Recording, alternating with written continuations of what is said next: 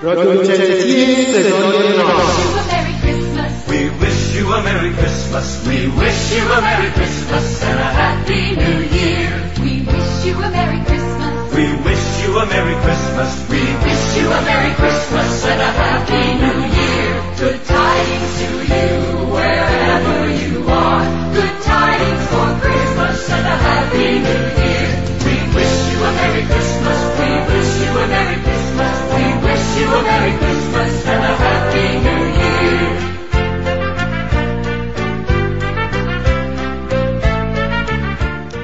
سلام روز روزگارتون خوب و خوش و فرخنده. سال 2015 میلادی هم آغاز شده. امیدوارم که سال خوبی رو اونهایی رو که سال تقویمشون رو از این تقویم دارن استفاده کنن در هر جای دنیا. فارغ از اینی که جغرافیا و رنگ و دین و مذهب و نژاد و ایناشون چی هستش امیدوارم سال خوبی رو آغاز کرده باشن و سال پیش رو براشون سال موفقی باشه. وقت خیلی کم داریم. قرار هستش که من و پوریا ده تا از اتفاقای علمی سال 2014 رو با هم دیگه مرور بکنیم. اونهایی رو که به نظر اون جذابیت داره یا ارزش خبری داشته یا ارزش علمی بسیار بالایی داشته قاعدتا این فهرست فهرست دقیقی نیستش. بیشتر تمایلات شخصی ما و حالا نگاه به فضای علمی جامعه توی جامعه که زندگی می‌کنیم زیست می‌کنیم. ولی به هر حال به نظرم میادش که کار جذابی هستش. سالهاست که توی دنیا این کار انجام میشه. ما هم به تبعیت از همین رسم این کار داریم انجام میدیم. قاعدتا سرعت حرف زدن من و پوریا یه مقداری بیشتر از حد عادیمون هستش به خاطر اینکه وقت کم نیاریم و بتونیم ده تا از خبرها رو با هم دیگه مرور بکنیم. بریم سراغ برنامه ویژه آغاز 2015 صدای راست.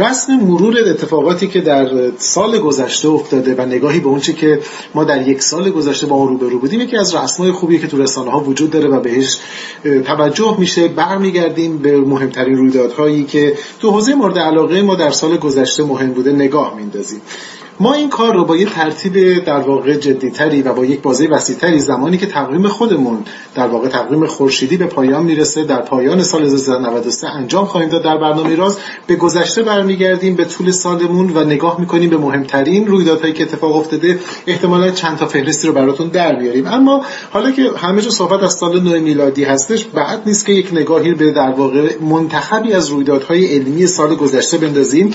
این منتخب منتخب رادیو راز هست. و ما از انبوهی از منابع و البته داستانهایی که سال گذشته ما تهیه کنندگان این برنامه رو به وجد آورد در واقع گلچین انجام دادیم. این گلچین رو بدون ترتیب خاصی قرار برای شما تعریف بکنیم. سعی می‌کنیم من و پژمان که این داستان رو براتون تعریف بکنیم بعضی از شما در طول سال گذشته یک اتفاقی افتاد بعد از مدت ها. من یک برنامه آسمان شب داشتم. دوستانی که خب یادشون رفته بود حضور من تو برنامه رو خیلی اعتراض می‌کردن که چرا اینقدر تند حرف می‌زنی. واقعا اگر فکر می‌کنید که اون برنامه تند من حرف زدم بعد از گوش کردن این برنامه یک بار برگردید و آن رو ببینید تا ببینید که اونجا چقدر آروم بوده. وقتمون خیلی کمه و مجبوریم که فوق العاده سریع به مرور ده خبر مهم یا ده داستان مهم علمی فناوری سال گذشته میلادی بپردازیم.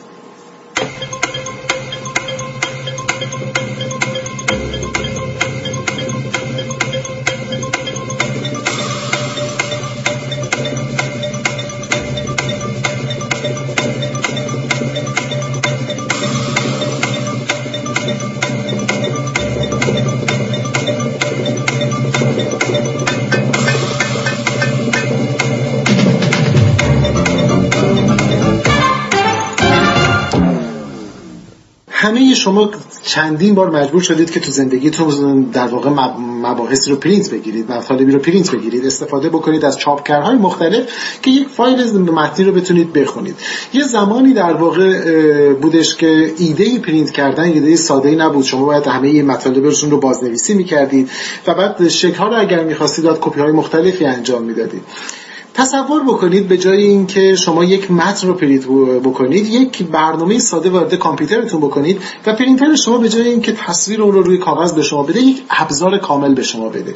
شما به جای که یک جوهر رو روی یک صفحه چاپ بکنید یک ساختار سه‌بعدی رو در واقع چاپ بکنید. این ایده اصلی پرینترهای سه‌بعدی هستش. پرینتر سه‌بعدی چیز عجیب و غریبی نیست فناوری تازه‌ای هم نیستش اما خیلی کمتر از اون چیزی که حقشه بهش پرداخته شده و یکی از ترندها یا روندهایی که قطعا در سال آینده و سالهای آینده نحوه فناوری و زیست ما رو تغییر میده. پرینتر سبودی چه کار می‌کنه؟ در ساده ترین حالت یک ابزاری هست که شما رو با یک ماده مشخصی این ماده می‌تونه متفاوت باشه. به جای جوهر پرش می‌کنید و بعد از اینکه یک برنامه واسطه کامپیوتری رو بهش میدی این نقشه داده شده رو می‌گیره و لایه لایه روی اون شروع به در واقع چیدن موادی می‌کنه که اینها در هم فرو میرن و به هم میچسبن. محصول نهایی یک ابزار کامل هست نه یک مدل. یک ابزار کامل از چیزی که شما می‌تونید ازش استفاده کاربردی بگیرید. خیلی کاربردهای دم دستی ازش انجام شده. از جای در واقع یک لیوان قهوه خوری گرفته تا مثلا حفاظ یک موبایل رو شما می‌تونید با پرینترهای تجاری سبودی که در خونه ها هستن تولید بکنید. سال گذشته اواخر سال اتفاق جذابی افتادش یکی از ابزارهای ایستگاه بین‌المللی فضایی دچار مشکل شده بود و احتیاج به یک نوع خاص داشتن که این آچار در جعبه ابزار ایستگاه فضایی نبود. کاری که انجام شد این بود که از روی ناسا طراحان یک فایل رو ایمیل می‌کنن به ایستگاه بین‌المللی فضایی و سه‌بعدی که روی عرشه ایستگاه فضایی هست این رو پرینت می‌کنه به شکل سه‌بعدی و اونها یک آچار کامل دارن که استفاده بکنن. توی سالهای قبل از پرینت سه‌بعدی برای طراحی لباس استفاده شده. ما مد و فشن سبودی داشتیم از پرینت سه‌بعدی. برای ساخت برخی از خونه ها استفاده شده اما این همه جا نیست. پرینت سه‌بعدی رو آینده ما رو در در واقع دنیای تکنولوژی تشخیص بده تصور بکنید که شما اگر پرینترهای سه‌بعدی در مقیاس بزرگتر به مرحله کارآمد برسن تقریبا نیاز ندارید هیچ چیزی رو تهیه بکنید. شما کافیه که مجموعه از فایل ها رو داشته باشید می‌تونید بخش عمده از وسایل خونتون رو تهیه کنید. لباستون رو پرینت بگیرید. اما این همه داستان جذاب نیست. اگر روزی قرار باشه ما به فضا بریم بخش عمده از سفینه های ما احتمالا در مدار زمین پرینت میشن. از اون جذابتر اگر یه زمانی بخوایم در مریخ یا هر جای دیگه یک کلونی بسازیم بخش عمده از ساختمون های ما باید در همون فضا پرینت میشن. فیلم آواتار رو احتمالا همه شما دیدید بخش عمده از تجهیزاتی که در پاندورا اون قمر شگفت‌انگیز دوردست که به دور سیاره پولیفموس میچرخید و در مدار ستاره آلفا قنطورس بود به کمک پرینترهای سه‌بعدی ساخته شده بود. این روندی برای آینده است. پرینترهای سه‌بعدی رو دنبال کنید. داستان هیجان انگیزیه که ما رو رها نخواهد کرد.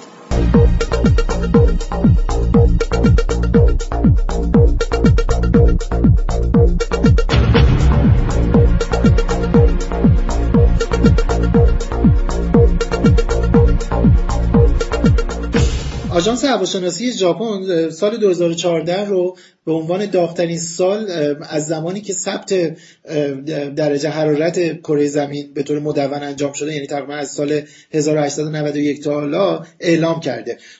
این آژانس خب یکی از معتبرترین آژانس های هواشناسی است و داده های خیلی متقن و خیلی محکمی رو داره و متاسفانه داده هاش نشون میده که یک خبر بد دیگه هم توی سال 2014 داشتیم ما. سال 2014 هر سه فصل ابتداش یعنی بهار تابستان و پاییزش رکورد داشتن و داغترین فصل ها در تاریخ ثبت شده جهانی هستش. البته زمستانش دیگه رکورد نداشته ولی همچنان جز 6 تا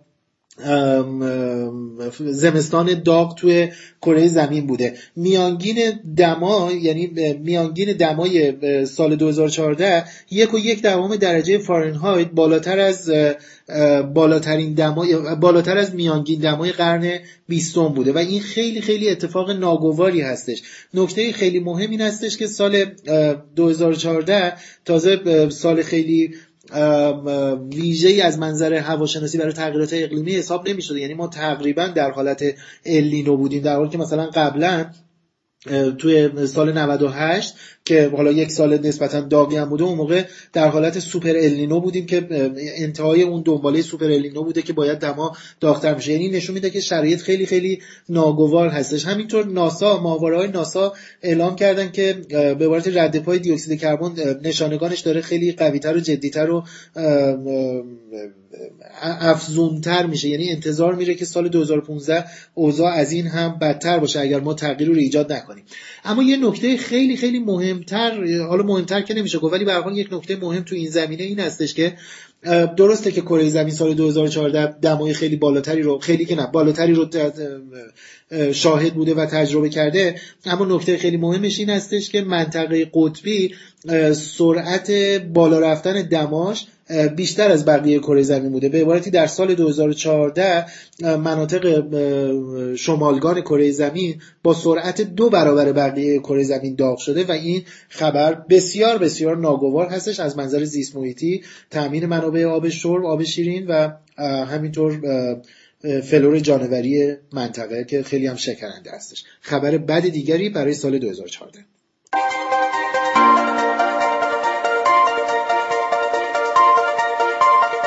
Audio Jungle.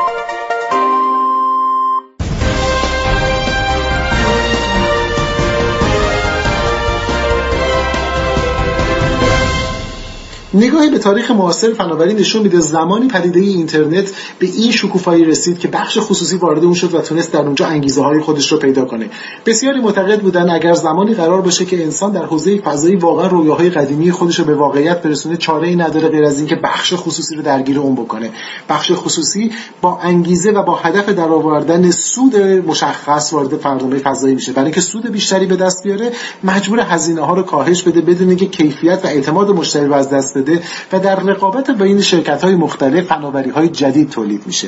این اتفاق در حوزه های مختلفی بارها افتاده و در حوزه فضایی امیدهای بسیاری بهش میاد. اما حضور در بخش فضایی برای بخش خصوصی خیلی کار ساده ای نبودش. اولین گام ها اگر از اون بخش کوچیک توریسم فضایی صرف نظر بکنیم زمانی اتفاق افتادش که شاتل های فضایی بازنشست شدن یک فضای خالی برای سفر به مدارهای پایین باز شد. شرکتی مثل اسپیس ایکس با مدیریت ایلان ماسک این کارآفرین شگفت‌انگیز دوران ما و معاصر ما قدم در این راه گذاشت پرتابه های در واقع Falcon و همینطور کپسول های Dragon رو طراحی کرد که فعلا به شکل خصوصی بار رو منتقل می‌کنن و می‌تونن در آینده انسان رو هم منتقل کنن به مدارهای نزدیک زمین و جایگزین شاتل های فضایی بشن. به همین دلیل بود روزی که اوباما به پایگاه فضایی فلوریدا رفت و طرح جدید فضایی خودش رو که بخش عمدهش مبتنی بر باطل کردن طرح شاتل ها و همچنین کنسل کردن برنامه رئیس جمهور قبلی جورج بوش بودش اعلام کنه قبل از اینکه به سالن سخنرانی بره به همراه ایلان ماسک به سکوی پرتاب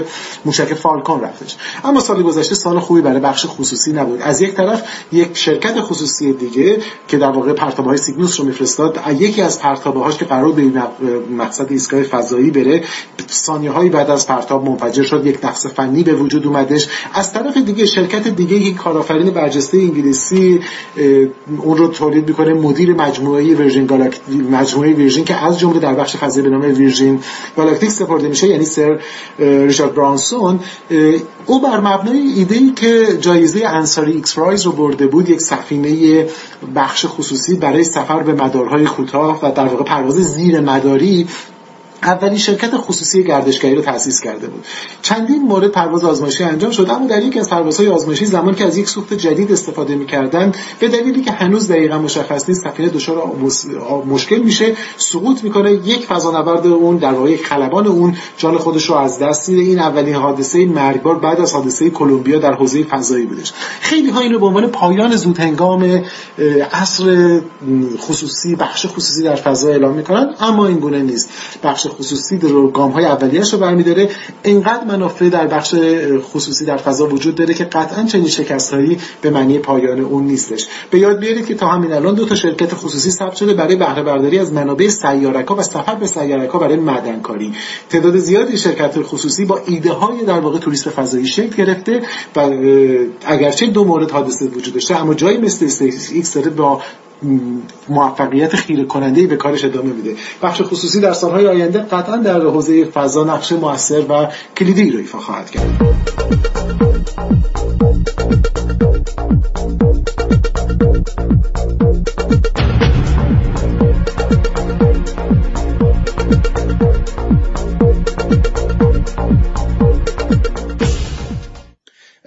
توی سالهای گذشته خیلی بحث سر این بوده که ما بتونیم با انسانهای فرزمینی ارتباط برقرار کنیم یعنی بتونیم انسانهایی رو پیدا کنیم که بیرون از کره خاکی هستن و به حال بگردیم شاید تو مریخ یا جاهای دیگه موجودات زنده هوشمندی رو پیدا بکنیم شبیه خودمون. اما نکته جالب این هستش که ما خود کره زمین هم داریم این کار رو انجام میدیم به نوع دیگری داریم انسانهایی رو پیدا می‌کنیم گروه ها قبیله و افرادی رو پیدا می‌کنیم که از نژاد خودمون هستن انسان هستن روی دو پا دارن راه میرن و زندگی مثل ما رو حداقل در ابعاد زیستی دارن و دارن زندگی می‌کنن. اما ما تا حالا اصلا ندیده بودیم یا کشفشون نکرده بودیم یا حتی نمی‌دونستیم اینا وجود دارن شاید یکی از مهمترین جاهایی که روی کره زمین قبیله قبیله ها یا افرادی از این گروه وجود دارن توی کشور برزیل و منطقه آمازون هستش که نمونه های زیادی رو توی سالهای گذشته از قبیله های بدوی کشف چیزی که به اشتباه تو فارسی می قبیله های وحشی یا انسان های وحشی و چیزهایی از این دست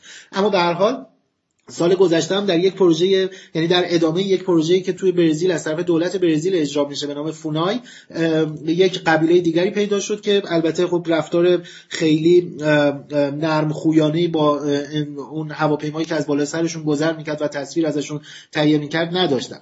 و خب, خب خیلی هم به نظر میاد طبیعی هستش این رابطه این این اتفاق. نکته خیلی مهم این هستش که کلا برقراری ارتباط با این انسان ها با این قبیله های بدوی یه مقداری خطرناک هستش. نه به این معنی که اونا می‌تونن برای ما خطرساز باشن و ما مثلا تحت تهاجمشون قرار می‌گیریم چون هم تعدادشون کم هستش کلا تعداد زیادی از این افراد زیست نمی‌کنن. اما نکته خیلی مهم اینه که برای اونها خطرناک ارتباط برقرار کردن با ما. حداقل در بعد زیستیش این هستش که مثلا یه ویروس یا یک باکتری که زندگی روزمره ما شاید فلور نرمال ما حساب بشه و ما اصلا مشکلی باش نخواهیم داشت یا نداریم یا حتی سرماخوردگی عادی می‌تونه برای اونها مضر باشه و اونها رو تا ورطه نابودی کامل و مرگومیر شدید توی اون کلونیشون ایجاد بکنه. این کلونی ها بر اساس همین برنامه فونای به نظر میادش که بیش از 100 گروه قبیله بدوی توی آمازون باشه که شاید آروم آروم باید اینا رو کشف کرد یا پیداشون کرد. خود فونای نقشه هم از این پراکندگی احتمالی اینها و نمونه‌های کشف شدهشون منتشر کرده. خبرهای خیلی عجیب و غریبی از این حوزه حتما در سالهای آینده خواهیم شنید. خوب و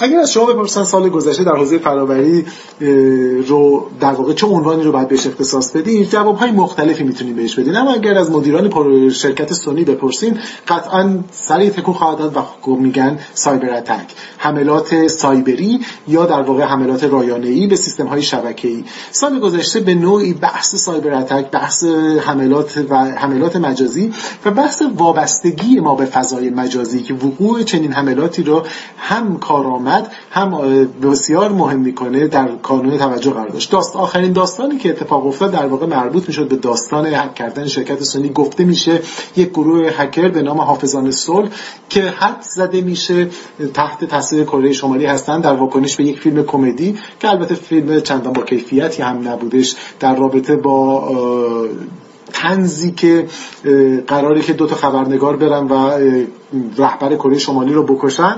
در واکنش به اکران این فیلم توسط سونی که قرار بود در کریسمس امسال اکران بشه و بعد حذف شد از جدول اکران به طور محدود اکران شد به شکل آنلاین پخش شدش.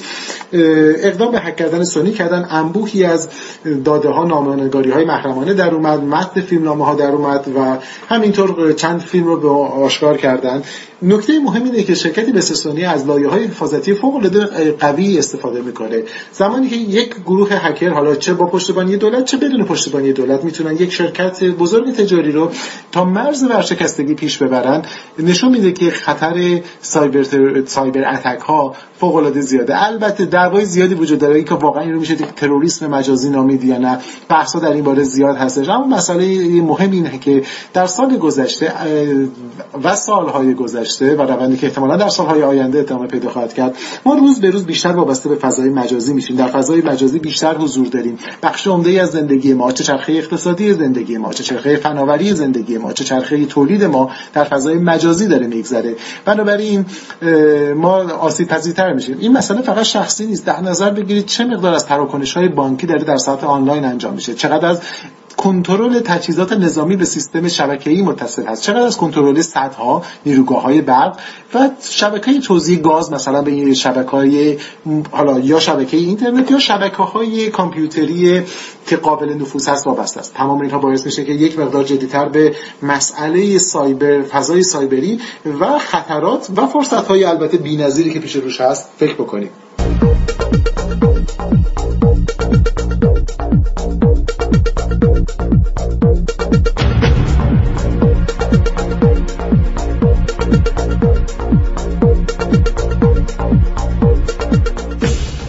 2014 میلادی که گذشت سال خطرناکی بود. از هر منظر که نگاه کنیم سال پر از خطر و حادثه و واهمه و ترس و وحشت بود توی حوزه های مختلف. توی حوزه سلامت و بهداشت به نظرم میادش که خبری مهمتر یا سنگینتر و سختتر از گسترش یا اپیدمیک شدن ویروس ابولا نباشه. این ویروس ویروس کشنده ای هستش ضریب مرگ و میر مبتلایان توی این بیماری مینیموم 50 درصده و ماکسیموم 90 درصد. یعنی به میانگین 70 درصد افرادی که مبتلا میشن میمیرن و جونشون از دست میدن. تقریبا هیچ درمانی هم نداره. درمان هایی که وجود داره از اوردر این هستش که آب سالم بخورید تقویت کنید خودتون رو و چیزایی از این دست.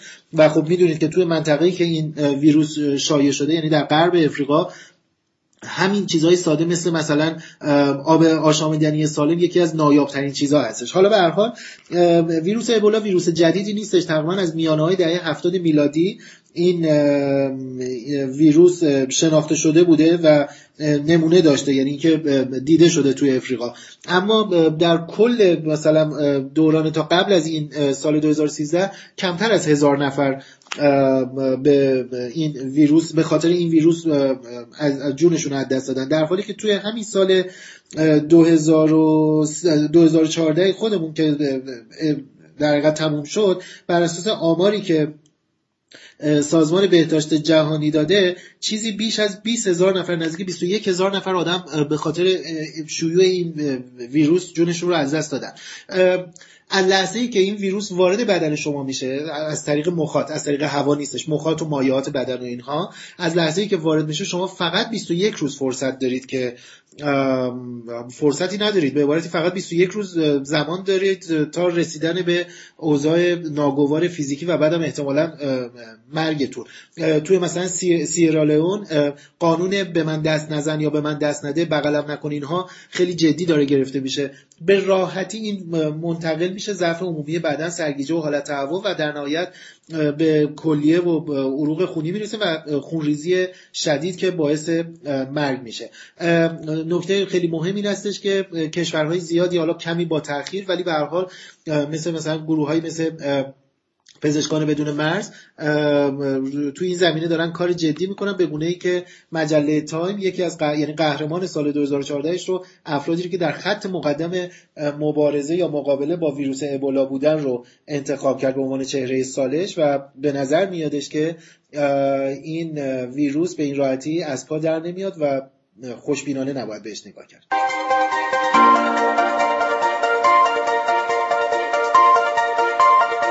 Audio.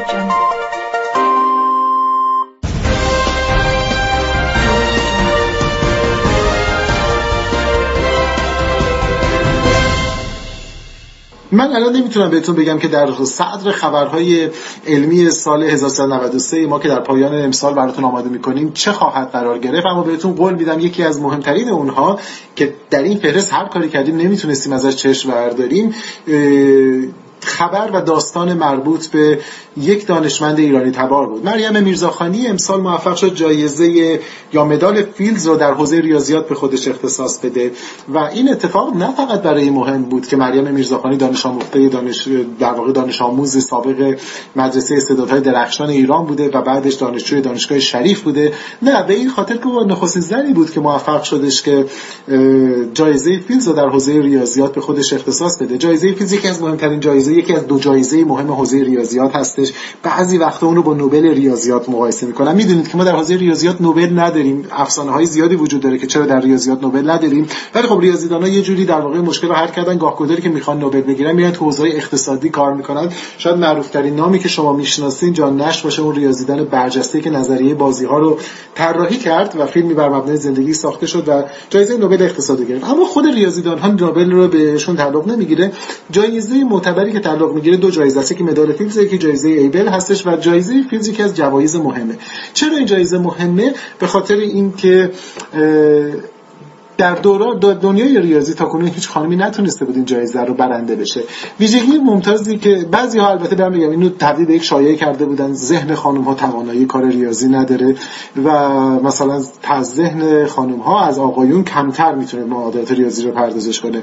و جالبه که اکثر کسانی که این ادعا رو بین آقایون مطرح می‌کنن. کافی که نگاهی به نمرات ریاضیشون بندازن که با چه وضعیتی اونها رو پاس کردن یا نکردن.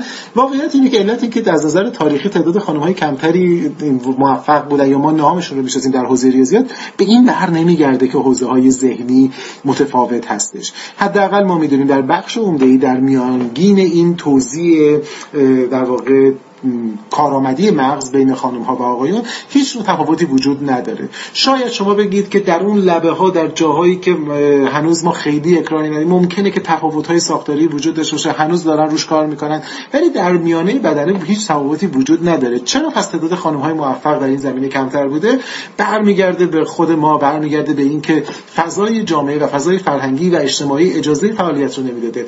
شما شگفت زده خواهید شد اگر بدونید اولین بار چه زمانی زنان اجازه پیدا کردن در مثل ریاضیات در دانشگاه تحصیل بکنند اونها در مقایسه با تاریخ طولانی حضور مردا در این چنین رشته هایی حضور تازه‌ای دارن و البته موفق شدن بعد از مبارزه فوق العاده طولانی مبارزه ارزشمند جایگاه خودشون رو تثبیت بکنن. موفقیت مریم میرزاخانی غیر از جذابیت حوزه‌ای که داره روش کار می‌کنه غیر از جذابیت رشته‌ای که کار می‌کنه غیر از اینکه برای ما ارزشمنده به این برمیگرده که نشون میده اون عصر نگاه های در واقع بسته نگاه هایی که از قبل طراحی شده است نگاه های قالب بندی شده تموم شده.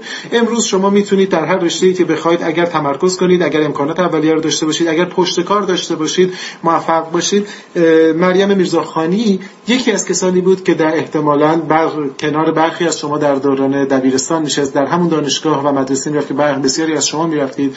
اگر او در های بزرگترین دانشگاه های جهان و مرکز علمی بهش باشد بعضی این رو نسبت میدن به اینکه بله اگر در ایران بود مثلا چه اتفاقی میافتاد؟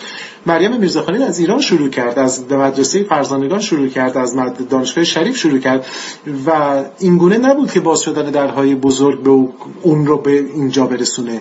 مریم میرزاخانی خودش این درها رو باز کرد. او با پشتکارش با ممارستش با موفقیتی که به دست آورد در همین فضایی که بنده و شما توش زندگی می‌کنیم و قول می‌زنیم که امکان رشد نداره موفق شد درها رو باز کنه. بله قطعا در حضور در جایی مثل بهترین دانشگاه های جهان فرصت های بیشتری به دست آورد و موفقیت های خیره کننده تری رسید. مریم میرزاخانی غیر از اینکه برای دنیای ریاضیات و حضور زنان در دنیای ریاضی چهره محترمیه می‌تونه الهام بخش بسیاری از نوجوانان ما به خصوص دختران نوجوان ایرانی بشه. دورانی که فکر می‌کردیم که شرایط اجتماعی یا شرایط محیطی ما رو محدود می‌کنه داره به پایان می‌رسه. شما می‌تونید اگرچه به سختی اگرچه با دشواری بیشتری نسبت به پسرها و اگرچه با شرایط سختی که منتظرتون هستش ولی می‌تونید موفق بشید. مریم میرزاخانی تنها نیست. در حوزه ای که مثل نجوم که ما کار می‌کنیم شما تعداد بسیار زیادی از دوستان و همکلاسی هایتون رو می‌بینید که موفق شدن. اگر هر بار شک کردید که دختران نوجوان ما که علاقه مند هستن می‌تونن چیز کنن فقط به عنوان یک مثال و نمونه موردی یک مثال فوق العاده کوچیک به دختران رصدخانه زعفرانی نگاه کنید و موفقیت های اونها رو دنبال کنید.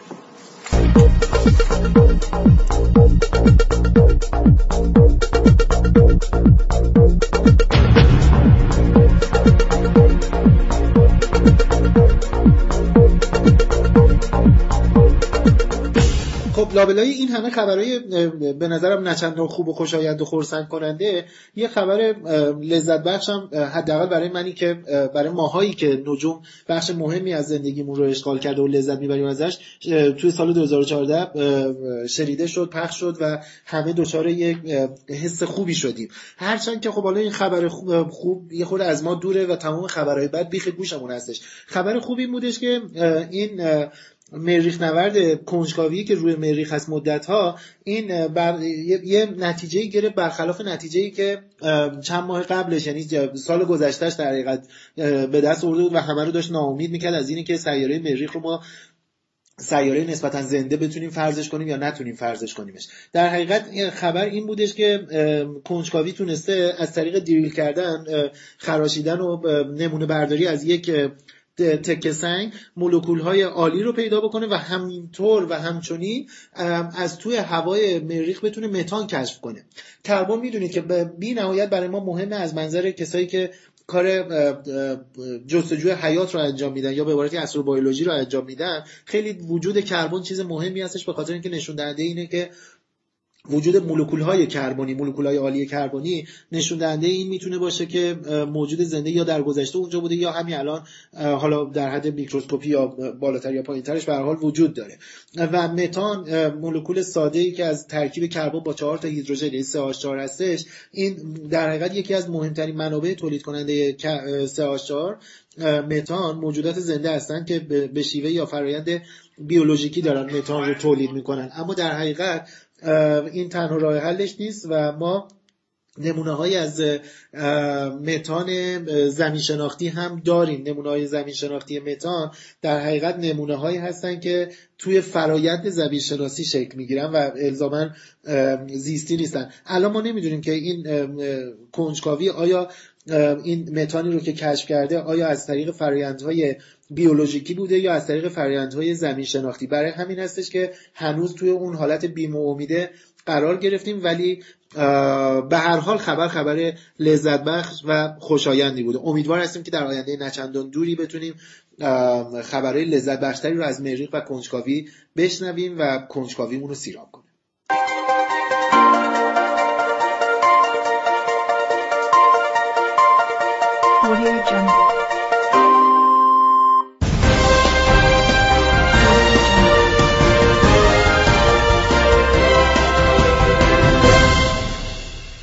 دیگه از خبرهایی که امسال خیلی خبرساز شد و در واقع مورد توجه جدی قرار گرفتش خبری بود مربوط به ثبت نشانه هایی از امواج گرانشی که نشانه و باقی مانده دوران مهبان یا در واقع نشانه های از مدل تورمی عالم ما بود می‌دونید این موضوع موضوعی نیستش که من بتونم تو دو دقیقه بازش بکنم. هر چقدر که سریع حرف بزنم این فایده ای نداره. برای همین شما اگه می‌خواین اطلاعات بیشتری داشته باشید می‌تونید به مطالبی که قبلا نوشته شده از جمله من یه مطلب مفصل همون موقع تو وبسایت هم نوشتم می‌تونید به اون مراجعه کنید. اما چرا این داستان مهمه؟ ببینید ما می‌دونستیم که حدس می‌زدیم که مدل تورمی عالم مدل درستی باشه. اما دنبال سرنخی از این بودیم. یکی از این سرنخها در واقع رصد نوع خاصی از قطبیدگی یا پولاریزیشن در امواج پیش زمینه کیهان بودش. سال گذشته گروه های مختلف از دانشمندان موفق شدن این نشانه ها رو رصد کنند این به عنوان اولین نمونه و اولین نشانه از تایید مدل تورمی منتشر شد. اما خود این اگرچه به تنهایی می‌تونست در صدر خبرهای علمی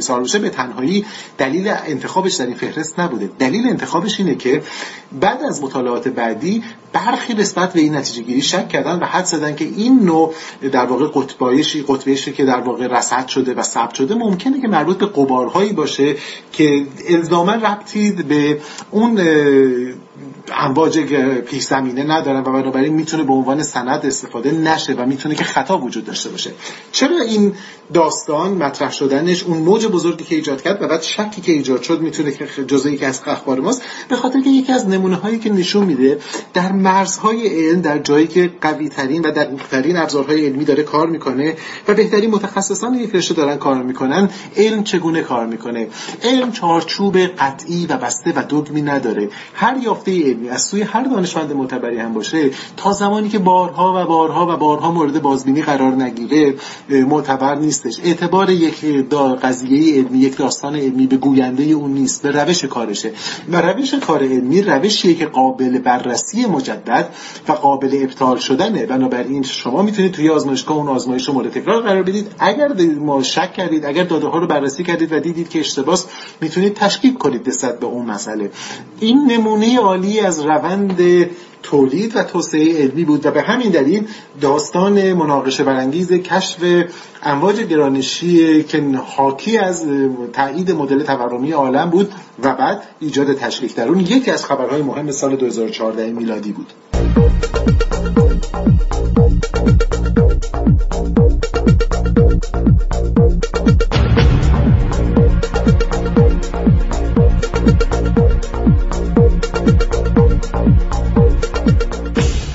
خبرهای مهیج جذاب و لذت بخش تو سال 2014 به نظر میاد عمدتا باید دور از دسترس ما باشه. یکی از جذابترین اونها که سالهای سال بودش که چشم انتظارش بودند بودیم و منتظر بودیم که اتفاق خوشایندش رخ بده و ما لذتش رو ببریم تو سال 2014 به بار نشست هرچند نصف و نیمه. قضیه این هستش که چیزی نزدیک ده سال پیش یا کمی بیشتر از ده سال پیش یه سفینه به نام روزتا به فضا فرستاده شد با تکنولوژی تقریبا یک دهه پیش با تمام شناسایی که اوج تکنولوژی در ده سال گذشته داشته این سفینه به فضا فرستاده شد در یک مسیر پیچیده بلند بلند نمی‌دونم پر از اتفاقات خواسته و ناخواسته که در حقیقت نوعی پروازهای گرانشی از طریق میدانهای گرانشی می‌تونه مسیرش رو هی تنظیم بکنه و به پیش بره و جلو ببره کار رو. بالاخره روزتا به یک دنبالدار رسید. قصد اصلی این سفینه روزتا این بودش که در حقیقت بتونه بره و روی هسته یک دنبالدار کوتاه مدتی که مربوط به خانواده مشتری هست فرود بیادش. این دنبالدار خیلی دنبالدار ویژه هم نیست. خیلی هم اسم عجیب غریبی داره گرازم نکو گرازمکو یا همچین چیزی. حالا خیلی مهم نیستش الان چون یادم نیست دقیقشو. ارزم به حضورتون که این این دنبالداره چیز عجیبی نیست. اصلا اینی که ما بتونیم هسته دنبالدار رو با این دقت کاوش بکنیم برای ما مهم بوده. دنبالدارها می‌دونید که صندوقچه خاطرات مادر بزرگ هاست برای منظومه شمسی. به عبارتی تمام تمام که نه بخش مهمی از داده های تاریخ منظوم شمسی روی هسته دنبالدارها دست نخورده باقی مونده. به حال روزتا به دنبالدار رسید. پس از نزدیک به ده سال پرواز در فضای منظومه شمسی میان سیاره ای و بعد شروع کرد داده سنجی کردن و اطلاعات گرفتن و بعد به عبارتی شلیک نهایی رو انجام داد. در حقیقت یک بخشی از این سفینه به نام فیله از خود سفینه جدا شد از خود روزتا جدا شد به سمت هسته رفت. توی آبان ماه به هسته دنبالدار رسید. روی اون فرود اومد از سیستم قلاب و لنگر استفاده باید می‌کرد که خودش بتونه تثبیت کنه. این کار رو هم تلاش کرد انجام بده و البته که خیلی موفقیت آمیز نبود. ولی تا همین جاش یک دستاورد بسیار لذت بخش و ارزشمند بودش. این به نظر من از نظر شخصی من این یکی از مهیجترین اگر رتبه بخوام بدم شاید حتی رتبه اول هیجان و لذت رو توی خبرهای علمی سال 2014 برای من پژمان نوروزی داشته. ده نو هشت هفت شیش پنج چهار سه دو یک.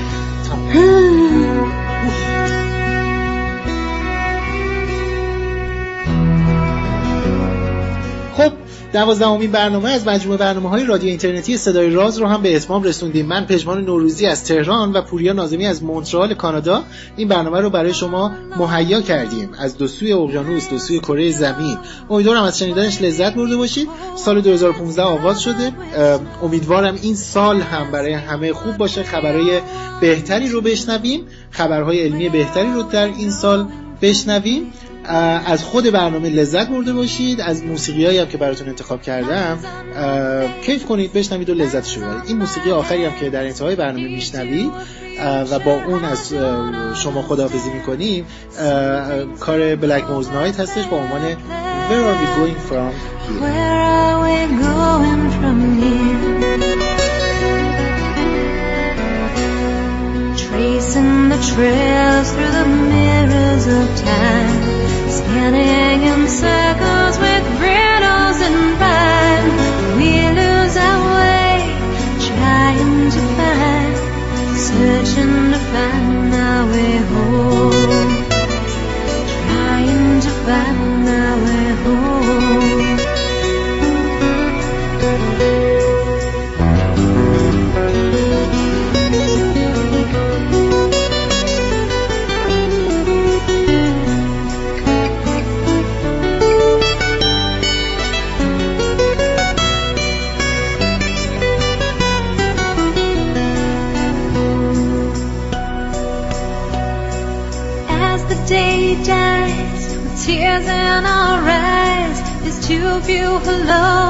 To me.